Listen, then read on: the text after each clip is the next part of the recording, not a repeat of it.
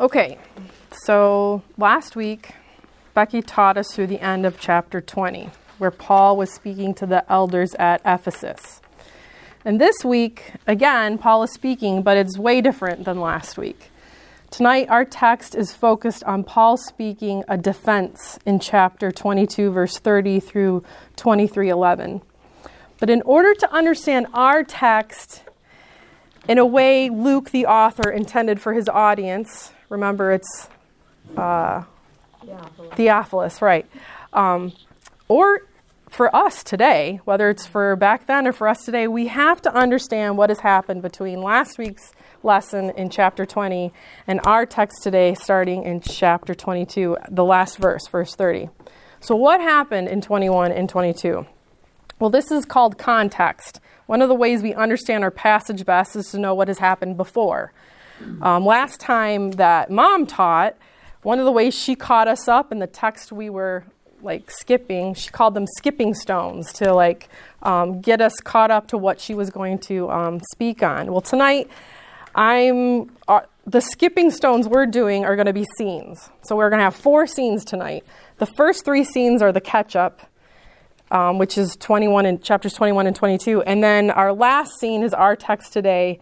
Scene four will be um, chapter 22, the last verse, verse 30 through 23:11. So last time we learned in 22 that Paul was headed back to Jerusalem.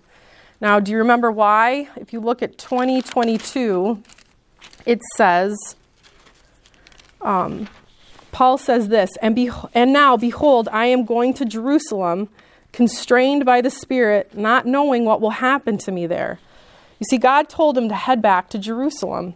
Just as Paul did whenever he went, he had a specific reason for his actions. Now look at 2024.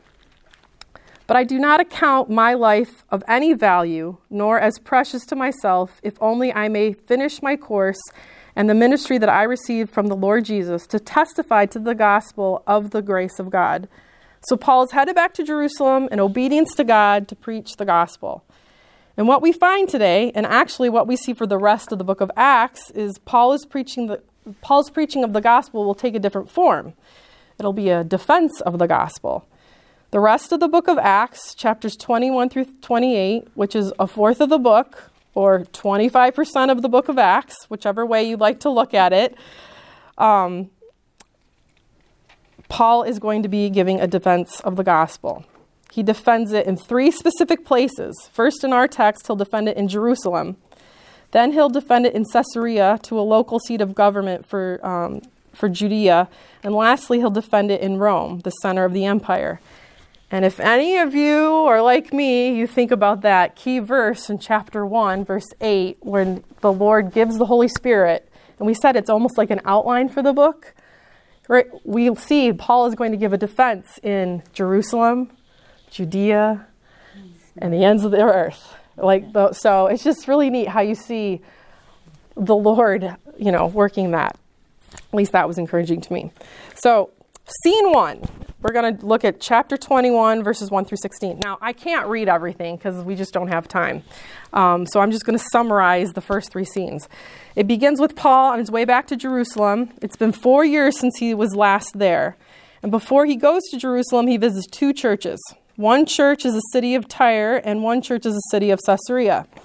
And both he is warned not to go to Jerusalem. So the first scene is about two different churches telling Paul not to go to Jerusalem. Look at 21, verse 4. This is the church at Tyre.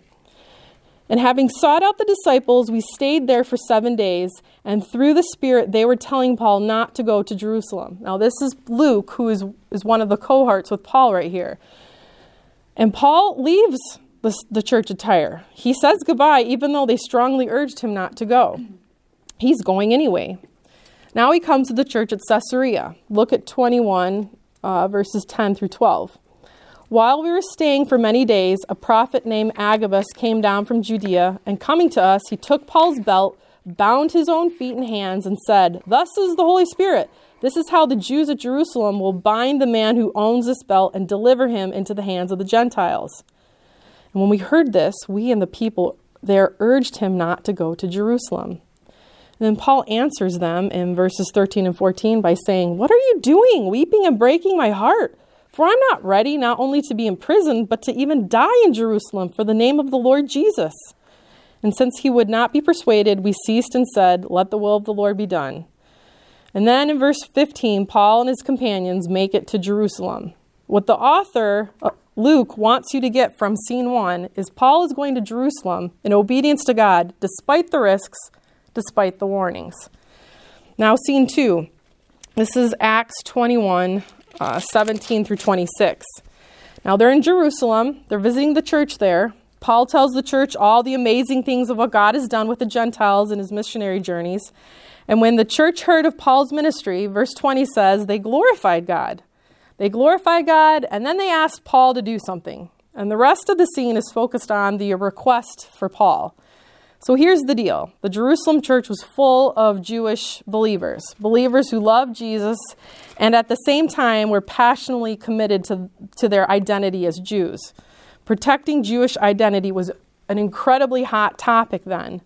Remember that this was a cult, time of cultural tension. There was a threat to Jewish nationalism. The Jews were under Roman rule and had been. And that's not the way God designed it to be. And on top of all that, there is this wicked ruler who just became in power, Felix. So the pastors of the Jerusalem church tell Paul there are rumors circulating of when you go out on mission, there's rumors that you're telling Jews not to worry about circumcision and not to worry about the law. These rumors suggest, Paul, that you're telling Jews not to worry about the things the Jews here in Jerusalem are willing to go to war with Rome for their Jewish identity. So, this is what you're going to do, Paul. If you don't, if you don't do this, then you know we, the Jerusalem church, can't support you. So they asked Paul to disprove the rumors. Prove your continued loyalty to the Jewish law and your Jewish identity. To do this, they asked Paul to do a very public way of obedience to the law, which Paul does. Look at 21, verse 26. So he's doing a Nazarite vow with some other guys. Then Paul took the men, and the next day he purified himself along with them and went to the temple, giving notice when the days of purification would be fulfilled and the offering presented for each one of them. So you might think, well, what is Paul doing? We aren't under the law anymore, we're under grace. Why is Paul doing this? Well, he's doing this for two reasons. He loves Jewish Christians. He loves these weaker brothers whose consciences were not allowing them to enjoy their true freedom they had in Christ. He loves them and he's willing to make an accommodation for them, which is exactly what he and the other elders wanted the Gentiles to do to lay aside some of their liberties that were offensive to the Jews. Remember that in chapter 15, maybe? Um, so Paul is here just doing what he's asked others to do. Also, so he does it because he loves Jewish Christians. But Paul's also doing this because he loves Jewish unbelievers. For the very people he's to preach the gospel to, um, I'm going to quote 1 Corinthians 9 19 through 23. Paul says, For though I am free from all, I have made myself a servant to all, that I might win more of them. To the Jews, I became a Jew in order to win the Jews. To those under the law, I became as one under the law though not being myself under the law, that I might win those under the law. To those outside the law, I became as one outside the law, not being outside the law of God, but under the law of Christ, that I might win those outside the law. To the weak I became weak, that I might win the weak. I have become all things to all people, that by all means I might save some. I do it all for the sake of the gospel, that I might share with them in its blessing. So, in the second scene, Paul is removing any obstacles that would prevent him from being able to preach the gospel. That's why he agreed to this public display of law keeping. All right, and then we have scene three, which is a, a huge chunk. It's 21, verse 27 through 22, 29. And this is where Paul is arrested, and he will be arrested for the rest of the book of Acts. It's also where we see Paul's first defense of the gospel. So, what's happening in the scene? A bunch of Jews have seen Paul with a guy named Trophimus.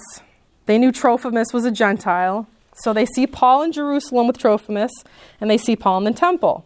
And this group of Jews conclude, We bet Paul took Trophimus, a Gentile, into the temple, which was not allowed. That was a capital offense. You could be killed for defiling the temple in that way. So they accused Paul of bringing Trophimus into the temple, which he didn't do, and they also accused Paul of going against the teaching of our law, or of their law. Which is ironic because in the previous scene, he did this public display of how he is about the law mm-hmm. and he keeps the law. So the accusation sends the city into an uproar. Everyone rushes to the temple, and Paul is dragged out of the temple. And this mob is about to be judge, jury, and executioner with Paul. Then, in just the nick of time, or in God's timing, the Roman authorities, they rush in and they break up the mob and they save Paul's life. The mob, who are still crazed with rage, are cheering, Away with him! Away with him! And at the same time that they're cheering away with him, the Roman authorities are trying to figure out who is this guy and why is this mob mad at him? And it's here, weak, beaten, bloody, bruised Paul asks permission, asks permission to speak to the crowd who tried to kill him. Because in all of this commotion, Paul did not forget the reason he was there. He defends himself, reminding them of what type of Jew he was that rising star who was zealous for the law and for God, and how he became a persecutor of the people uh, and hunted the people of the way. And he tells the crowd, I was just like all of you who are persecuting him at the moment. Then he tells his, of his conversion, his encounter with the risen Jesus. After that, he tells of his time with Ananias, a devout Jew. And through his time with Ananias, Paul received the revelation about his calling. Next, Paul then reveals that revelation as his mission to the Gentiles. And as soon as the crowd heard Paul mention the word Gentiles, it's like they remembered why they were there. They became enraged again, calling for his death. And the Roman tribune takes Paul to be beaten. What we also see is God using Gentiles to protect Paul. The apostle to the Gentiles is being protected by a Gentile from his own countrymen. And now, sorry for all that catching up, it was kind of long. Now we're at our text for tonight, scene 4, Acts 22:30 through 23:11. And in the what we see here is in the midst of suffering and persecution for the gospel's clarity, the Lord comforts Paul and confirms his path towards Rome. There may be suffering and persecution while proclaiming the gospel of hope, but there will always be comfort from the Lord. And so our theme tonight is preaching the gospel brings suffering, but suffering yields to comfort from the Lord. Preaching the gospel brings suffering, but suffering yields comfort from the Lord. So our text is going to break out down into three parts. There's going to be a question, an answer, and then validation. So the question, um, verse 30 of 22, what is going on?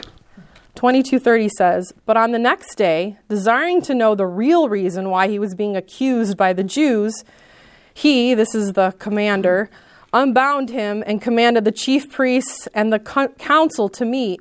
And he brought Paul down and set him before them. So the commander was determined to find out, this is a Roman commander, to find out exactly why Paul was being accused by the Jews. What was going on? What did he do wrong? What are they accusing him of? Now, his motivation isn't necessarily about Paul's best interest, but the commander has his own interests in mind here. You see, the Romans had just come within an inch of beating Paul's life in the previous verses, and Paul's a Roman citizen. You see, torture was a common legal defense in the Roman system. But in verse 25 of chapter 22, Paul claimed Roman citizenship. This then stops the Romans in their tracks, for Roman law prohibited the scourging or torture of a Roman citizen, at least until he had been tried and convicted. And to violate these rights was criminal. So the commander, whose men nearly committed a crime by almost beating Paul, was motivated to get to the bottom of this controversy. Now, the commander realized that this commotion about Paul concerned a religious issue, so he decided to order the Sanhedrin to look into the matter. Now, the Roman military commander had no right to participate in the Sanhedrin's deliberations. This Roman official was in charge of keeping peace in Jerusalem. Whatever the dispute, it had caused public disorder in what was already a tense and volatile situation, and so he had to make sure matters were properly being dealt with. And this Roman tribune, this commander, tells the chief priests and the Sanhedrin council to meet to interrogate Paul, to find out the accusations against Paul that caused such a riot. And in 23 verses 1 through 10, we get the answer. And the answer comes, it's the bulk of our text tonight. Paul answers the question by way of the resurrection. Paul's brought before the Sanhedrin, I'll read it in a moment, which is about 70 religious leaders. And these religious leaders had their own temple guard. And in the midst of these 70 leaders and their guard, we have this Roman tribune, this commander, and his own deployment of Roman officers. So it's quite a crowd that Paul is going to be speaking to. And remember, this Roman tribune has a personal interest related to Paul, who is in the middle of this stirring controversy. And really, it's all on the account of Jesus. So let's read uh, verses 1 through 10 of chapter 23. And looking intently at the council, Paul said, Brothers, I have lived my life before God in all good conscience up to this day. And the high priest Ananias commanded those who stood by him to strike him on the mouth. Then Paul said to him, God is going to strike you, you whitewashed wall. Are you sitting to judge me according to the law, and yet contrary to the law, you order me to be struck?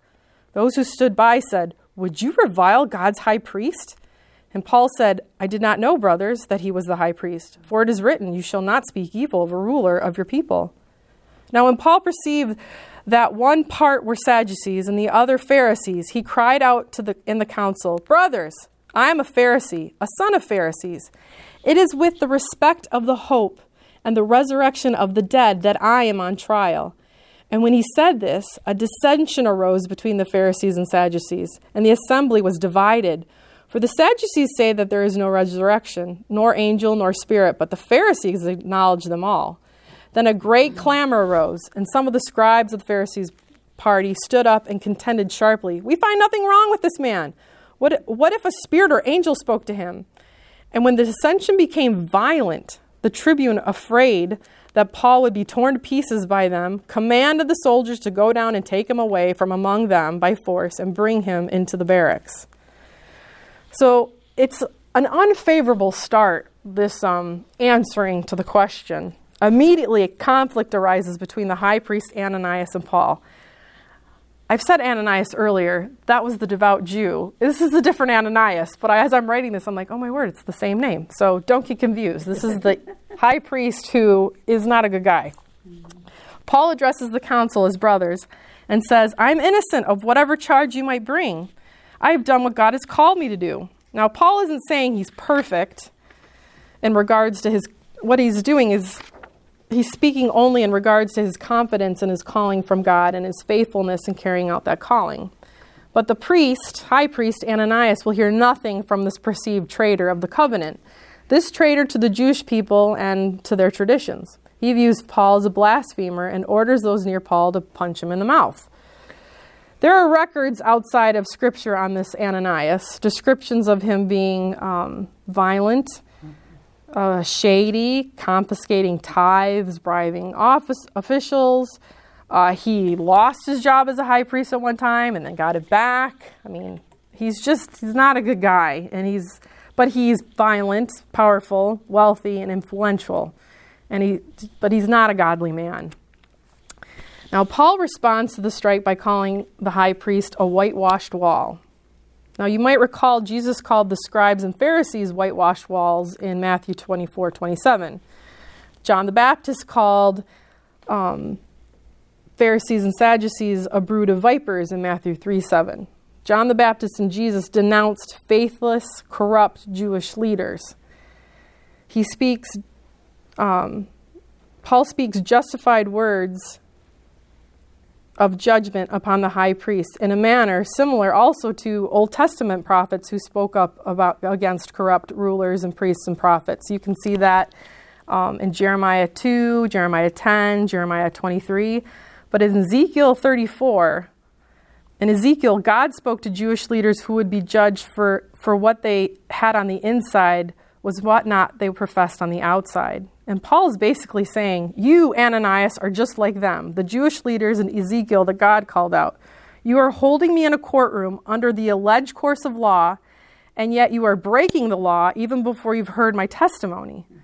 Paul lashed out at Ananias and accused him of breaking Jewish law, which safeguarded the rights of defendants and presumed the innocent until proven guilty. Remember, Paul hasn't even been charged with a crime, let alone tried and found guilty.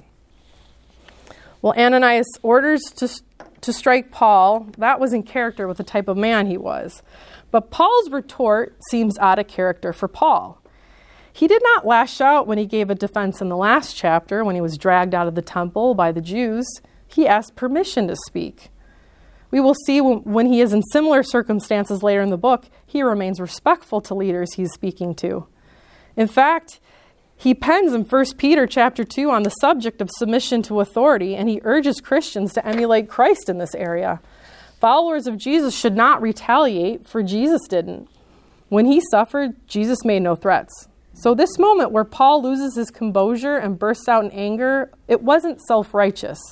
No, Paul takes a stand against hypocrisy and unbelief in the Jewish authorities.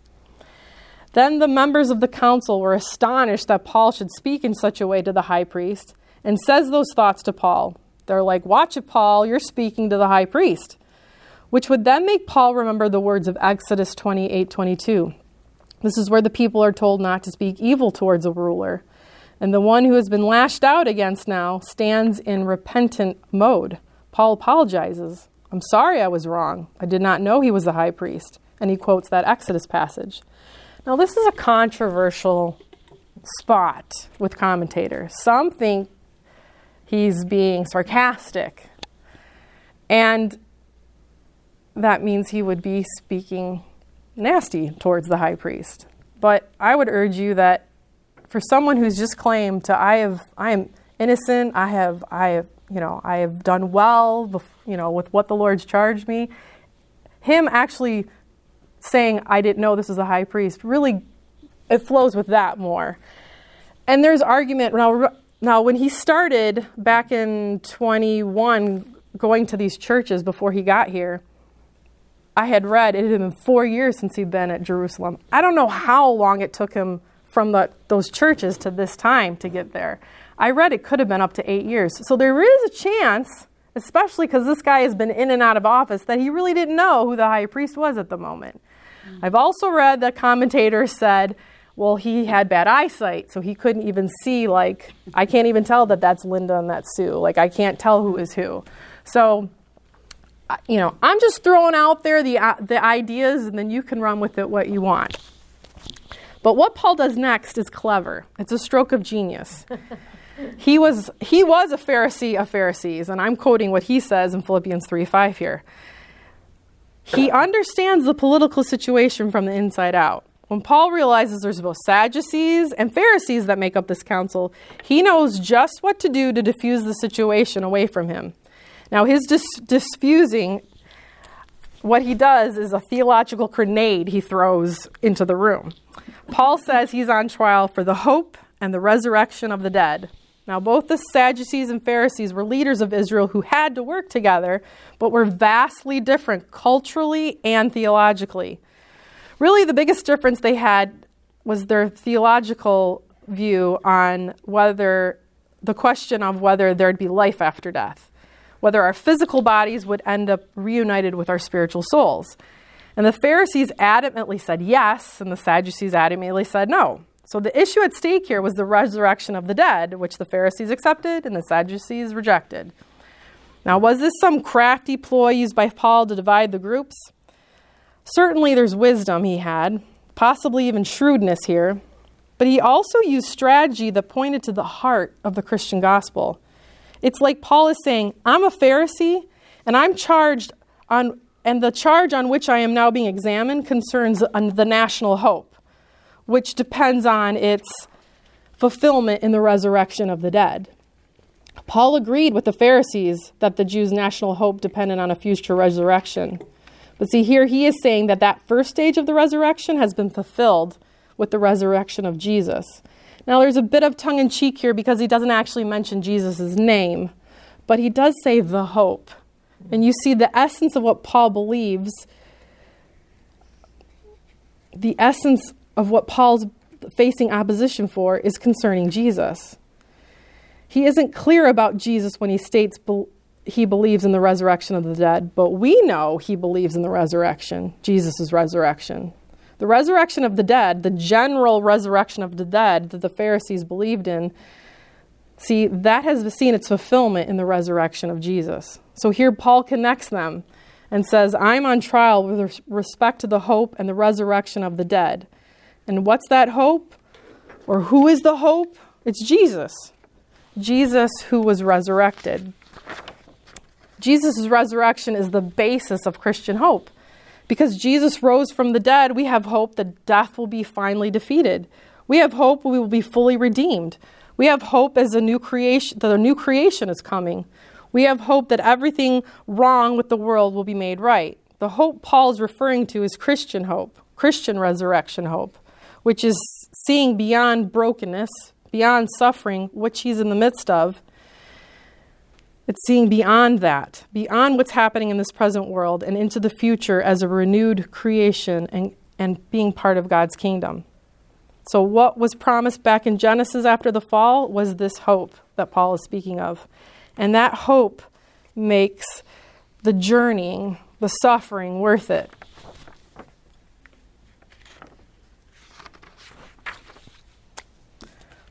Paul's statement on the hope and the resurrection divides and distracts. The mere mention of the word resurrection sends the Sadducees and Pharisees into a tailspin. Remember how in the previous chapter, as soon as he mentioned Gentile again, the crowds went crazy? Well, as soon as he mentioned resurrection, this crowd goes crazy. They go from being unified as this council who are going to examine Paul, who are, you know, to distracted at the mere mention of the word resurrection. This is the g- theological grenade that I referred to that Paul threw in the ro- room. Paul's statement results in total confusion in the Sanhedrin. Some scribes of the Pharisees sided and defended Paul, saying they find nothing wrong with him. These Pharisees became unwitting instruments for protecting the gospel. The Roman authorities also continued to protect Paul because when some of the Pharisees sided with Paul, this triggered further argument, which became so violent that the commander had to rescue Paul for another time and have him brought into safe custody back into the barracks. He is still alive, God's protection is still at work. Which leads us to the third part of our text, the validation. Verse 11. And this validation is provided by the Lord Himself. I'm going to read verse 11 of 23. The following night, the Lord stood by him and said, Take courage, for as you have testified to the facts about me in Jerusalem, so you must testify also in Rome.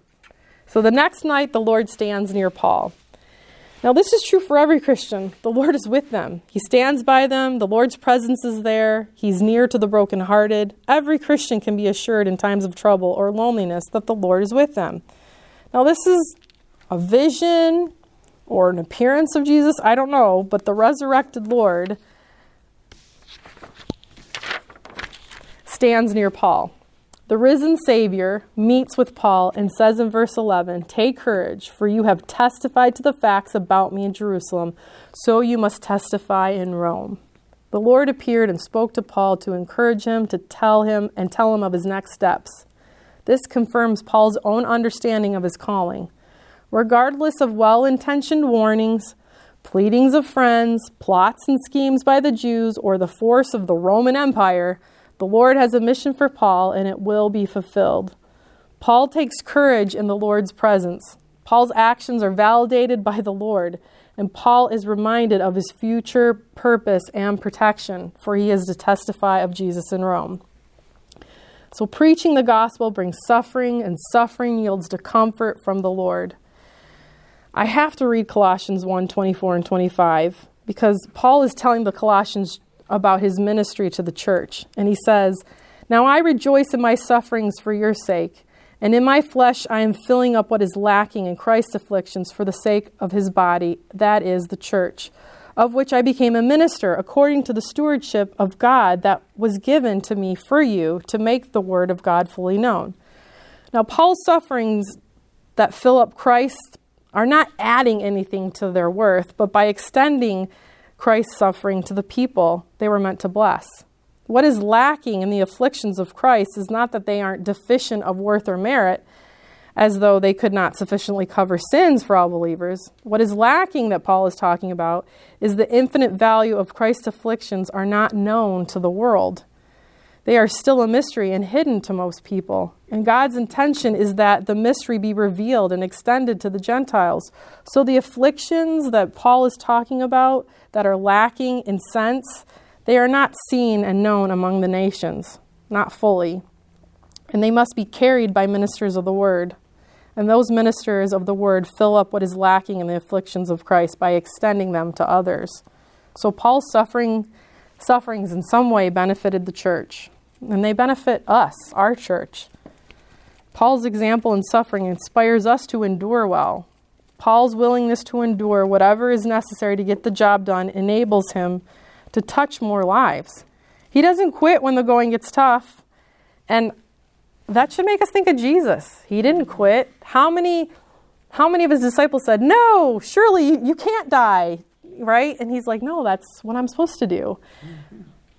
Paul's friends were like, "No, don't go." And it's cuz they loved him and they didn't fully understand. Just like Jesus' disciples loved him and didn't fully understand what he needed to do. But he went faithfully and praise the Lord that he did because he needed to get to the cross for us to have that fulfilled hope. So that is our text tonight. Preaching the gospel brings suffering, but suffering yields, yields to comfort from the Lord.